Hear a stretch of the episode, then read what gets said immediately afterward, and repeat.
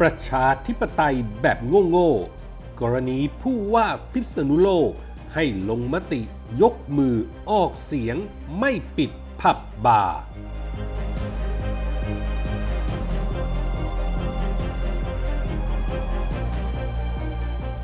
หน้ากากเช้าจบไม่ลง ประชาธิปัตย์ฟัดกันนัว ทีมมาริกากับเทพไทย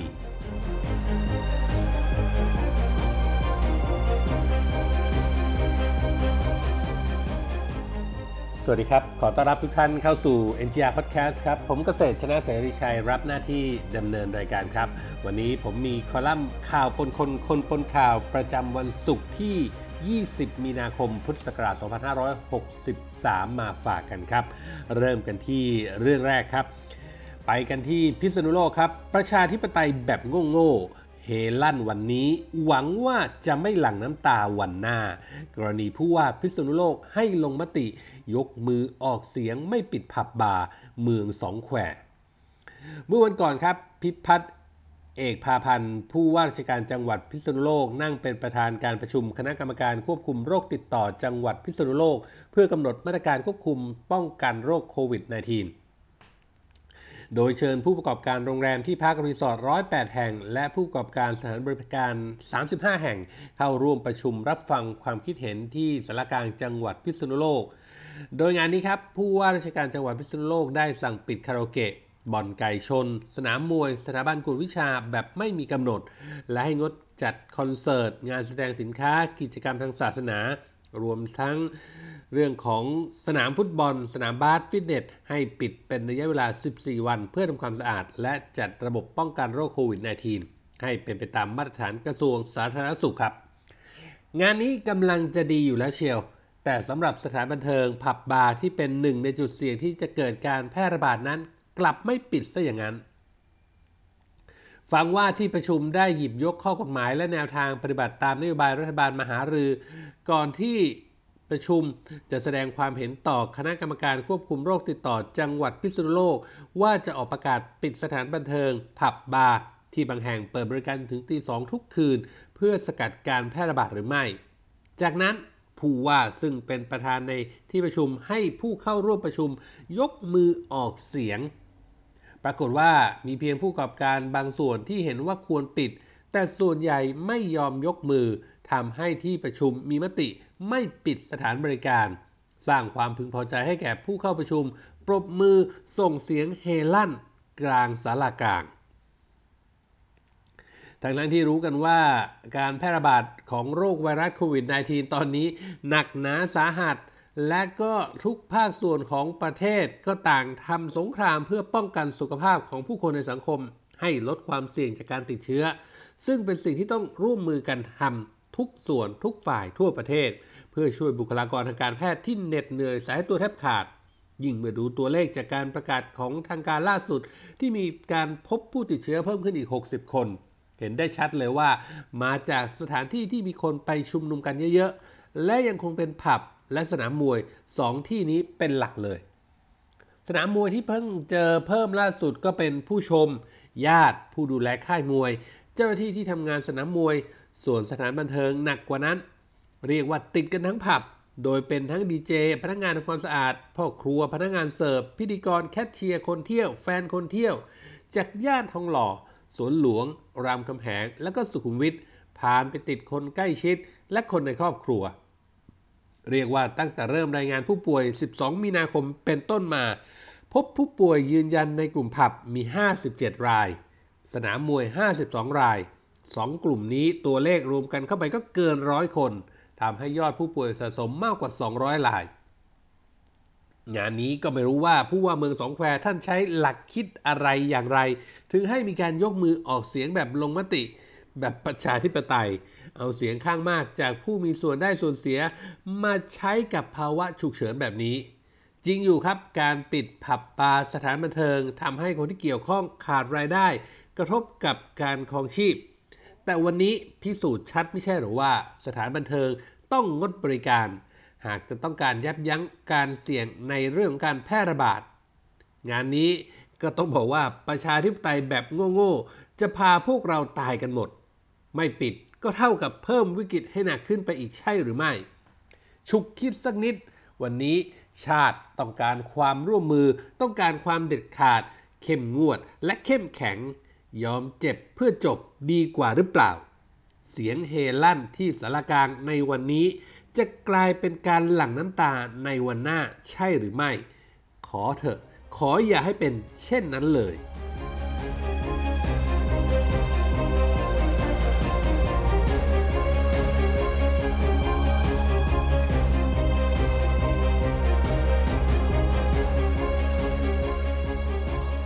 ไปกันที่พักประชาธิปัตย์ครับ ตอนนี้ฟัดกันนัวเลยทีเดียวระหว่างทีมมริกากับเทพไทย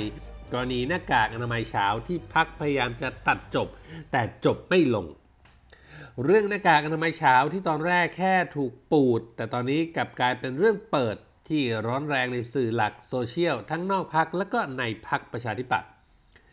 เริ่มเรื่องจากอัจฉริยะเรืองรัตนพงศ์ประธานชมรมช่วยเหลือเหยื่ออาชญากรรมที่ไลฟ์สดผ่านเพจ Facebook ของชมรม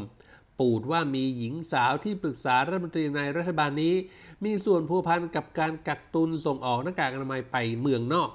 แต่ไม่ได้บอกว่าเป็นใครชื่ออะไร แค่บอกลักษณะให้ไปมโนกัน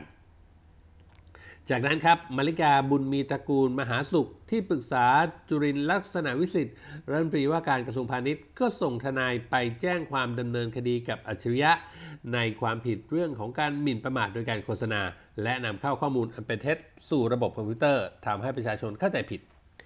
เมื่อมาริกาเปิดหน้าออกมาอย่างนี้ ทางโฆษกของพรรคประชาธิปัตย์จึงต้องออกมาแถลงว่าทางพรรคจะตั้งคณะกรรมการสอบสวนข้อเท็จจริง ถ้ามีมูลความผิดจริง ก็ต้องถูกไล่ออกจากพรรค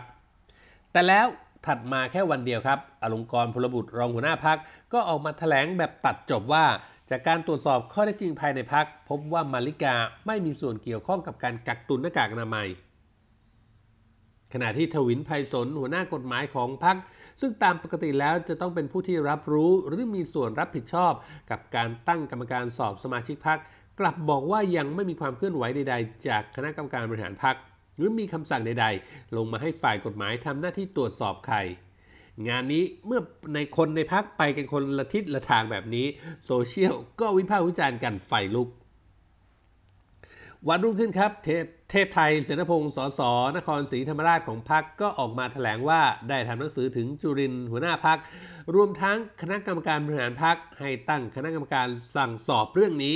และเรียกให้คณะกรรมการบริหารพักมีมติให้นางมริกาลาออกจากตำแหน่งที่ปรึกษารัฐมนตรีว่าการกระทรวงพาณิชย์ไว้ก่อน ตามข้อบังคับของพักหากมีเรื่องส่อทุจริตเกิดขึ้น ถ้าการสอบสวนได้ข้อยุติว่าไม่มีความผิดค่อยแต่งตั้งกลับเข้ามาใหม่ เทพไทยยังบอกว่าตามมาตรฐานของพรรคที่เคยปฏิบัติกันมา หากใครถูกกล่าวหาว่ามีพฤติกรรมเข้าไปเกี่ยวข้องกับการทุจริต ก็ต้องพิจารณาตัวเองลาออกจากตำแหน่งเพื่อแสดงความรับผิดชอบในทันที พร้อมยกตัวอย่างของวิทูลนามบุตร อดีตรัฐมนตรีว่าการ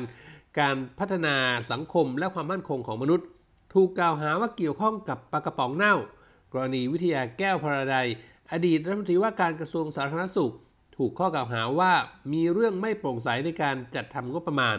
หรือกรณีอภิรักษ์โกษโยธิน อดีตผู้ว่ากทม ที่ถูกประชาปปชครับ ชี้มูลความผิดในคดีจัดซื้อรถดับเพลิง ทั้งหมดนี้ก็ล้วนแต่แสดงสปิริตลาออกตามมาตรฐานของพรรคคล้อยหลังที่เทพไทยออกมาแถลงแบบนี้ ก็เจอสมาชิกพักสวนกลับในลายกลุ่มของพัก เกิดการโต้เถียงกันแบบไฟลุกเช่นกันครับ โดยสมาชิกจำนวนมากเห็นว่าเรื่องยังไม่เกิดขึ้นเลย ยังไม่มีใครกล่าวหาว่ามาริกาทุจริต แต่เทพไทยกลับถือโอกาสออกมาขับไล่เพื่อน ซึ่งไม่เป็นธรรม แถมยังขุดเรื่องเก่า คดีทุจริตการเลือกตั้งนายกองค์การบริหารส่วนจังหวัดนครศรีธรรมราช ซึ่งเทพไทยและน้องชาย มาโนดเสนพงศ์ตกเป็นจำเลย คดีมีการสืบพยานในชั้นศาลตกเป็นผู้ต้องหาอย่างชัดเจนทำไม ไม่เห็นมีใครยึดมาตรฐานของพรรคลาออกเลยสักคน ระหว่างที่ชุลมุนกันอยู่นั้นครับ ราเมศรัตนชเวงโฆษกของพรรคก็ออกมาแถลงว่า เรื่องตั้งกรรมการสอบข้อเท็จจริงกรณีมาริกานั้น หัวหน้าพักได้มีคำสั่งตั้งกรรมการสอบแล้วตั้งแต่วันที่ 17 มีนาคมที่ผ่านมา โดยให้องค์อาจค้าภัยบูลเป็นประธาน อิสระสมชัยสามารถราชพลสิทธิ์วิรัตร่มเย็นเป็นกรรมการ และอภิชาติศักดิเศษเป็นเลขานุการ แน่นอนครับว่าเรื่องนี้ก็โดนโซเชียลถล่มอีกระรอก เพราะเห็นว่าตั้งคนในพักมาสอบกันเอง โดยไม่มีคนนอกเลย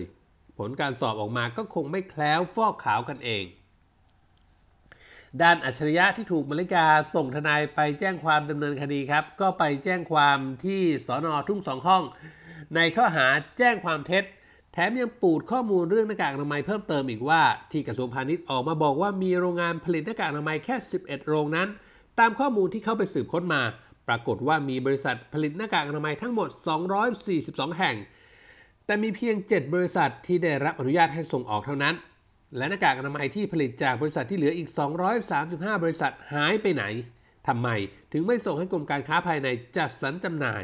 หากนำหน้ากากที่ไม่ได้รับอนุญาตส่งออกมากระจายในประเทศก็จะเพียงพอต่อความต้องการของประชาชน ไม่ต้องขาดแคลนเหมือนอย่างทุกวันนี้ แต่ที่เป็นอย่างนี้ ประชาชนเดือดร้อนอย่างนี้ เป็นเพราะมีกระบวนการพยายามนำหน้ากากเหล่านั้นออกไปส่งออก ไม่เพียงแต่เท่านั้นครับอาชญะยังได้ไปยื่นหนังสือถึงพลตำรวจโทสุทินทรัพย์พ่วง ผู้บัญชาการกองปราบร้องทุกข์ถึงการกล่าวโทษคดีอาญาต่อวิชัยโภชนกิจ อดีตอธิบดีกรมการค้าภายในกับพวก ฐานเป็นเจ้าพนักงานปฏิบัติหน้าที่โดยมิชอบตามประมวลกฎหมายอาญามาตรา157 ร้อมมอบเอกสารหลักฐานหนังสืออนุญาตการส่งออกไปนอกราชอาณาจักร ซึ่งหน้ากากอนามัยเป็นรายละเอียดที่จะฟ้องร้องด้วย เรื่องหน้ากากอนามัยหายไปไหนที่เฉาโชว์อยู่ในขณะนี้ที่กำลังรุมเร้า แล้วก็พัวพันอยู่กับพรรคประชาธิปัตย์เพราะจุรินในฐานะรัฐมนตรีว่าการกระทรวงพาณิชย์ที่กำกับดูแลกรมการค้าภายใน ไม่จัดการให้เคลียร์จนลุงตู่ ต้องลงมาเซ็นคำสั่งย้ายอธิบดีให้ไปประจำสำนักนายกด้วยตนเอง และในฐานะหัวหน้าพรรคประชาธิปัตย์ที่มีสมาชิกพรรคเป็นที่ปรึกษา ถูกกล่าวหาว่ามีส่วนพัวพันการพยายามตัดจบอย่างที่มีคนในพักพยายามทำให้เห็นว่าโปร่งใสนั้น สังคมก็ยังมีข้อกังขา โดยเฉพาะการตั้งกรรมการสอบที่ล้วนแล้วแต่เป็นคนใน เรื่องนี้หากจุรินไม่เข้ามาจัดการให้เด็ดขาด ให้สังคม สิ้นข้อกังขาแล้วล่ะก็ จะไม่เพียงเสียหายเฉพาะตัวบุคคล แต่พักประชาธิปัตย์จะเน่าไปทั้งพักครับ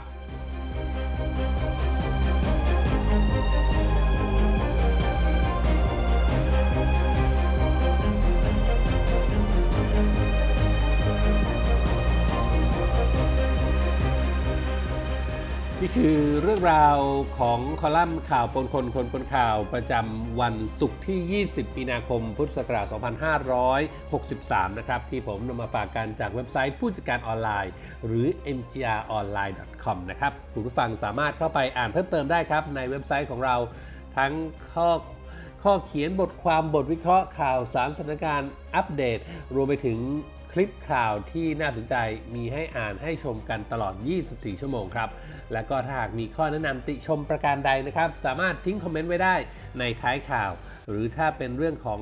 พอดแคสต์โดยตรงก็สามารถเข้ามาที่แอปของเราได้นะครับ ที่ podbean.com/ngrpodcast ครับ ทุกคอมเมนต์ทุกความเห็นจะเป็นกำลังให้พวกเรานำไปพัฒนาปรับปรุงผลงานให้เป็นที่ถูกต้องตรงใจคุณผู้ฟังมากที่สุดครับ วันนี้หมดเวลาแล้วครับ อบพระคุณทุกท่านที่ติดตามผมเกษตรชนะเสรีชัย ลาไปก่อนพบกันใหม่โอกาสหน้า สวัสดีครับ